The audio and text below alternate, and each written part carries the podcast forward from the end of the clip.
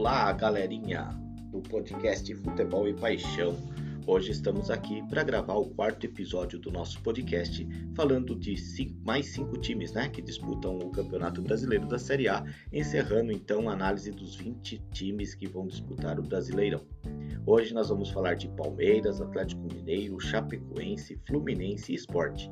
E uma novidade, estamos também gravando vídeo é, além do podcast, teremos nosso podcast em vídeo, logo mais em YouTube, Instagram, Facebook e até com gravações ao vivo e com convidados. Então, eu espero que vocês gostem, compartilhem para que o nosso canal aumente cada vez mais e que a gente possa sempre falar de futebol, essa paixão que se move. Nosso podcast é o podcast do torcedor, é o podcast daquela pessoa que se identifica com o futebol. E nós vamos tentar ter sempre comentários imparciais buscando a felicidade de cada torcedor e também levando as informações de cada time. Eu conto com vocês na divulgação, conto com vocês no aumento dos nossos views aí no podcast e também quando estivermos o vídeo. É, nosso vídeo a gente sempre estará com camisa de time. Hoje, para estrear, estou aqui com a camisa do Galão da Massa. Quem está escutando o podcast não está a oportunidade de ver, mas estou aqui com a camisa número 2 do Atlético Mineiro, que eu ganhei do meu amigo lá de PH, o João, que trabalha comigo na empresa Perotec. Muito obrigado a todos, eu vou ficando por aqui nessa introdução e vamos gravando time a time. Um grande abraço e até mais, pessoal!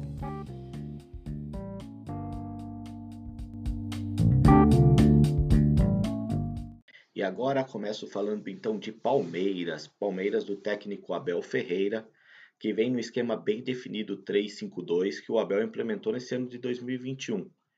Ele tem como principais jogadores Gustavo Gomes, muito bom zagueiro.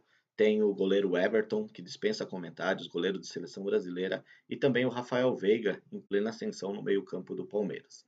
É, o Palmeiras vem de três vice-campeonatos, ficou um pouco marcado essa trajetória do Abel no começo desse ano, mas nós não podemos esquecer do excelente trabalho que ele faz à frente do Verdão. O Abel Ferreira talvez tenha que ter uma variação tática um pouco melhor, mas pelas faltas de treino, talvez ele não tenha isso bem definido dentro da sua equipe. Mas eu tenho certeza que ele deve apresentar novas armas aí no Campeonato Brasileiro. A estreia do Verdão é contra o Flamengo, parada duríssima no Maracanã.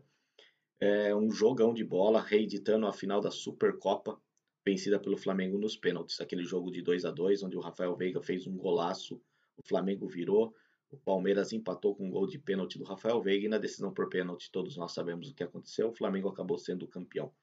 Mas o Palmeiras tem uma promessa de ser um time brigando pelo título até o final do campeonato. Tem outras frentes, Copa do Brasil, é verdade, Libertadores, mas o Verdão vem forte. Acreditamos que o Verdão deve brigar pela por vaga na Libertadores com certeza, mas deve brigar pelo título é, com o Flamengo, com o São Paulo, com o Grêmio, com o Atlético Mineiro e com o Inter. É isso aí. Agora, logo mais, vamos ver com as palavras falando sobre o Galo Mineiro. Grande abraço. Falamos agora do Galo Mineiro, Atlético Mineiro, que se reforçou bonito para esse Campeonato Brasileiro de 2021. Foi a melhor campanha da Libertadores da América. O Galo vem muito forte. O grande time de Minas Gerais vem aí com uma equipe muito bem ajustada, tem um excelente técnico, o Cuca. Às vezes o Cuca ele fica um pouco teimoso num esquema tático só, mas o Atlético Mineiro tem jogadores para fazer uma variação tática enorme, tem jogadores para disputar os dois campeonatos ao mesmo tempo, Libertadores e Brasileiro, com grandes chances de ser campeão nos dois e além de tudo, tem a Copa do Brasil. O técnico Cuca gosta de jogar no 4-3-3, tem um timão para isso. Os seus principais jogadores é o Hulk e o Nacho Fernandes, mas tem um elenco muito qualificado. É, vem para brigar pelo título, estou aqui com a camisa do Galão da Massa. É, estreia em casa contra o Fortaleza. Já é para começar fazendo bonito no Campeonato Brasileiro. Aposto muito no Galo. Vamos falar também da Chapecoense, Chapecoense que retorna à Série A do Campeonato Brasileiro. O seu técnico é o Mozart, isso, volante da seleção olímpica. Mozart, um grande técnico aí da nova geração, vem fazendo um grande trabalho na Chape, ficou com o vice-campeonato catarinense, gosta de jogar no esquema 4-3-3, tem como principal jogador o Perrotti, o Lima e o Anselmo Ramon, que foi cobiçado por grandes equipes aí para a disputa do Campeonato Brasileiro. É, estreia em casa, parada duríssima contra o RB Bragantino, um time também em ascensão.